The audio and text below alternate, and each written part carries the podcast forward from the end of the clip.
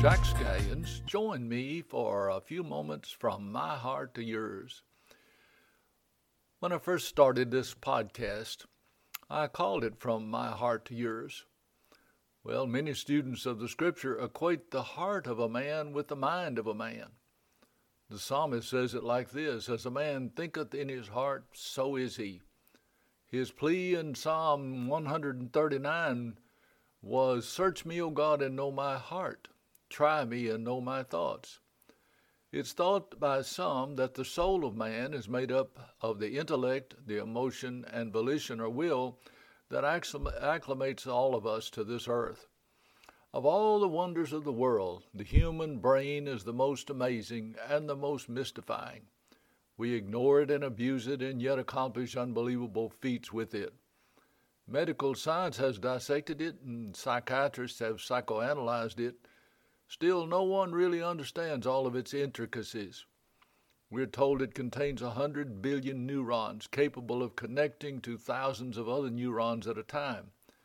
These synapse connections are equivalent to a computer with a with 1 trillion bits per second processor.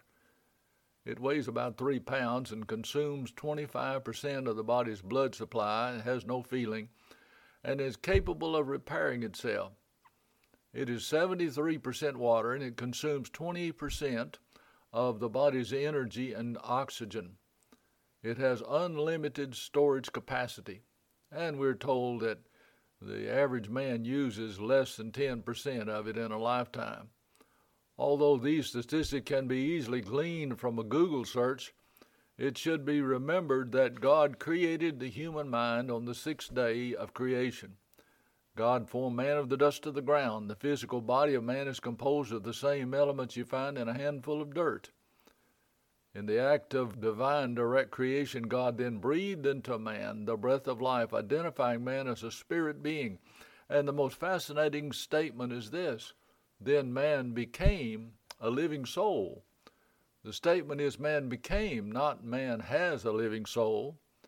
Man then is a soul that has a body and not a body that has a soul.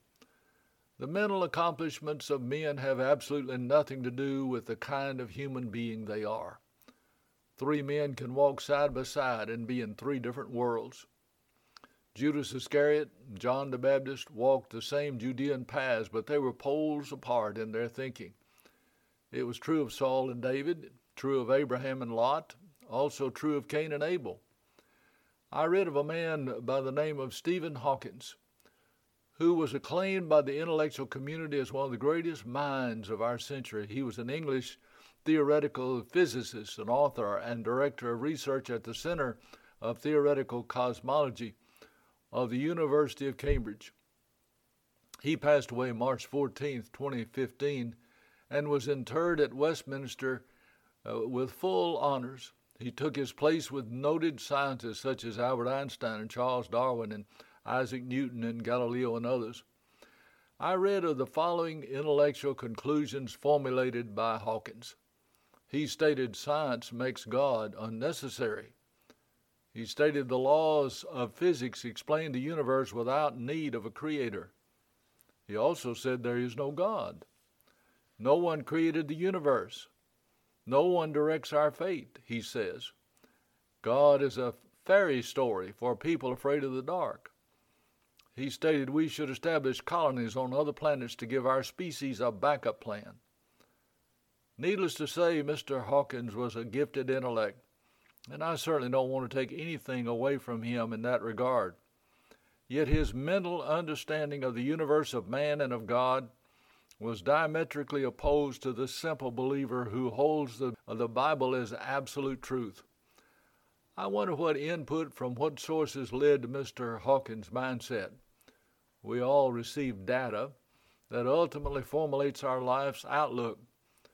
What's on your mind governs your entire life. The certainty of this fact gives rise to the volume of thought scripturally commanding us to guard our minds. Since we are what we think, we definitely should practice thoughts that are true and honest and just and pure and lovely. Our thoughts should be about good and virtue and praise. Dr. Lee Roberson, one of my heroes, said, You can only have one thought at a time. Make it a good one. Certainly, there is validity in encouraging the power of positive thinking, but a true believer in Christ takes it one step farther and seeks to have the mind of Christ in every thought. The early disciples enjoyed unity due to embracing the same playbook. Two people traveling toward the same point will ultimately walk side by side. The devil's primary point of attack is always the mind. A foothold there gives Satan an advantage. He will cause us to strive mentally for things that ultimately work to our own demise. It is difficult for a believer to not be conformed to this world, especially in our thought life. Data uh, constantly flows into our minds that places us in this world's mold. The word world itself in Scripture is the word cosmos, defined as the orderly arrangement of things. We speak of a world of fashion, the world of finance, the world of sports, or the world of entertainment. It is Satan that set those stages, and many more to establish our thoughts earthward rather than setting our affection on things above. Romans chapter 12, verse number 2 explains that believers are to be transformed by constantly renewing our minds through the sieve of God's Word. Only then can we discern and fix values to the various elements that make up our lives. We weigh alternatives to make genuine choices that provide consistent advancement of God's will for us. The chemical reactions and electrical impulse of the brain cells are mechanical and they're biological. And in the truest sense, the brain does not originate thought. If our being originated in our brains, we'd be slaves to our gray matter. Therefore, it is my opinion that my original statement of the mind being synonymous with the heart emphasizes the seat or persona of each person, or soul, if you wish, being much more than the brain. Long after our brains, along with the rest of these physical bodies, have returned to the dust, the real person will consciously live on. Remember, this has been Jack Scallions. What a joy it has been for me to be able to come to you today with a few moments from my heart to yours.